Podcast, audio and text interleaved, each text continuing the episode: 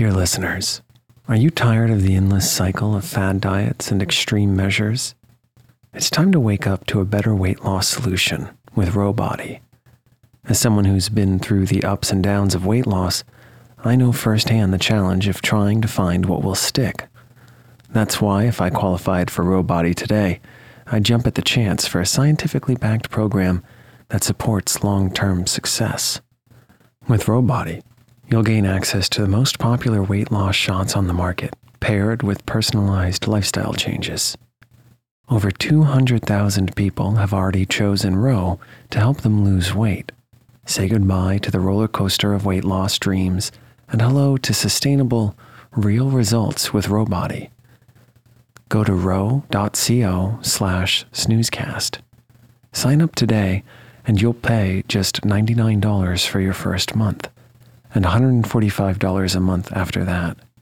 Medication costs are separate. That's ro.co slash snoozecast.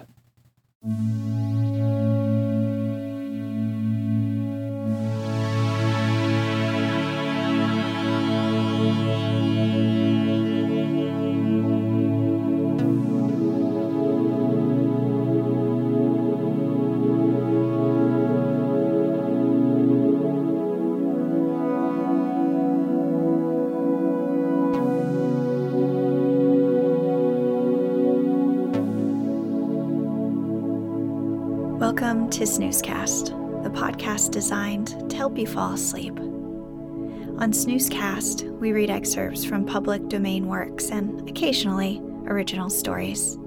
Listen to us on snoozecast.com, like our Facebook page, and follow us on Instagram. We'd like to thank our listeners. If you enjoy our show, please write us a review on Apple Podcasts and also share it with a friend. This episode is brought to you by the coolness of deep lake water.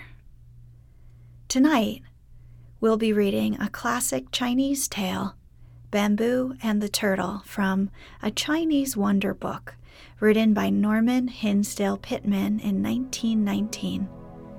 The tale features a boy named Bamboo and a special talking turtle.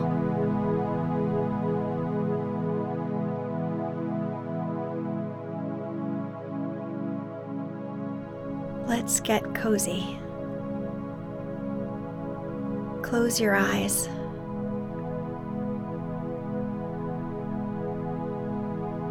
Relax your body into the softness of your bed. Now, take a few deep breaths.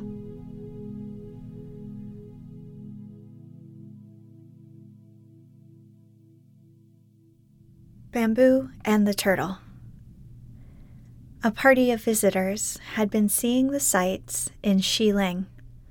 They had just passed down the holy way between the huge stone animals when Bamboo, a little boy of twelve, son of a keeper, rushed out from his father's house to see the mandarins go by.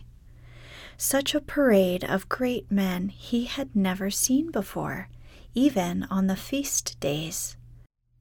There were ten sedan chairs with bearers dressed in flaming colors, ten long handled red umbrellas, each carried far in front of its proud owner, and a long line of horsemen.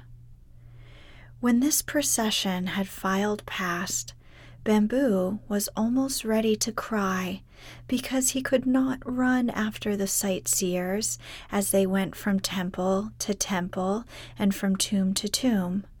But, alas, his father had ordered him never to follow tourists. If you do, they will take you for a beggar, Bamboo, he had said shrewdly. And if you're a beggar, then your daddy's one too. Now they don't want any beggars around the royal tombs. So Bamboo had never known the pleasure of pursuing the rich. Many times he had turned back to the little mud house almost broken hearted at seeing his playmates running, full of glee, after the great men's chairs. On the day when this story opens, just as the last horseman had passed out of sight among the cedars, Bamboo chanced to look up toward one of the smaller temple buildings of which his father was the keeper. It was the house through which the visitors had just been shown. Could his eyes be deceiving him? No. The great iron doors had been forgotten in the hurry of the moment, and there they stood wide open as if inviting him to enter. In great excitement, he scurried toward the temple how often he had pressed his head against the bars and looked into the dark room, wishing and hoping that some day he might go in. And yet, not once had he been granted this favor. Almost every day since babyhood, he had gazed at the high stone shaft or tablet covered with Chinese writing that stood in the center of the lofty room, reaching almost to the roof.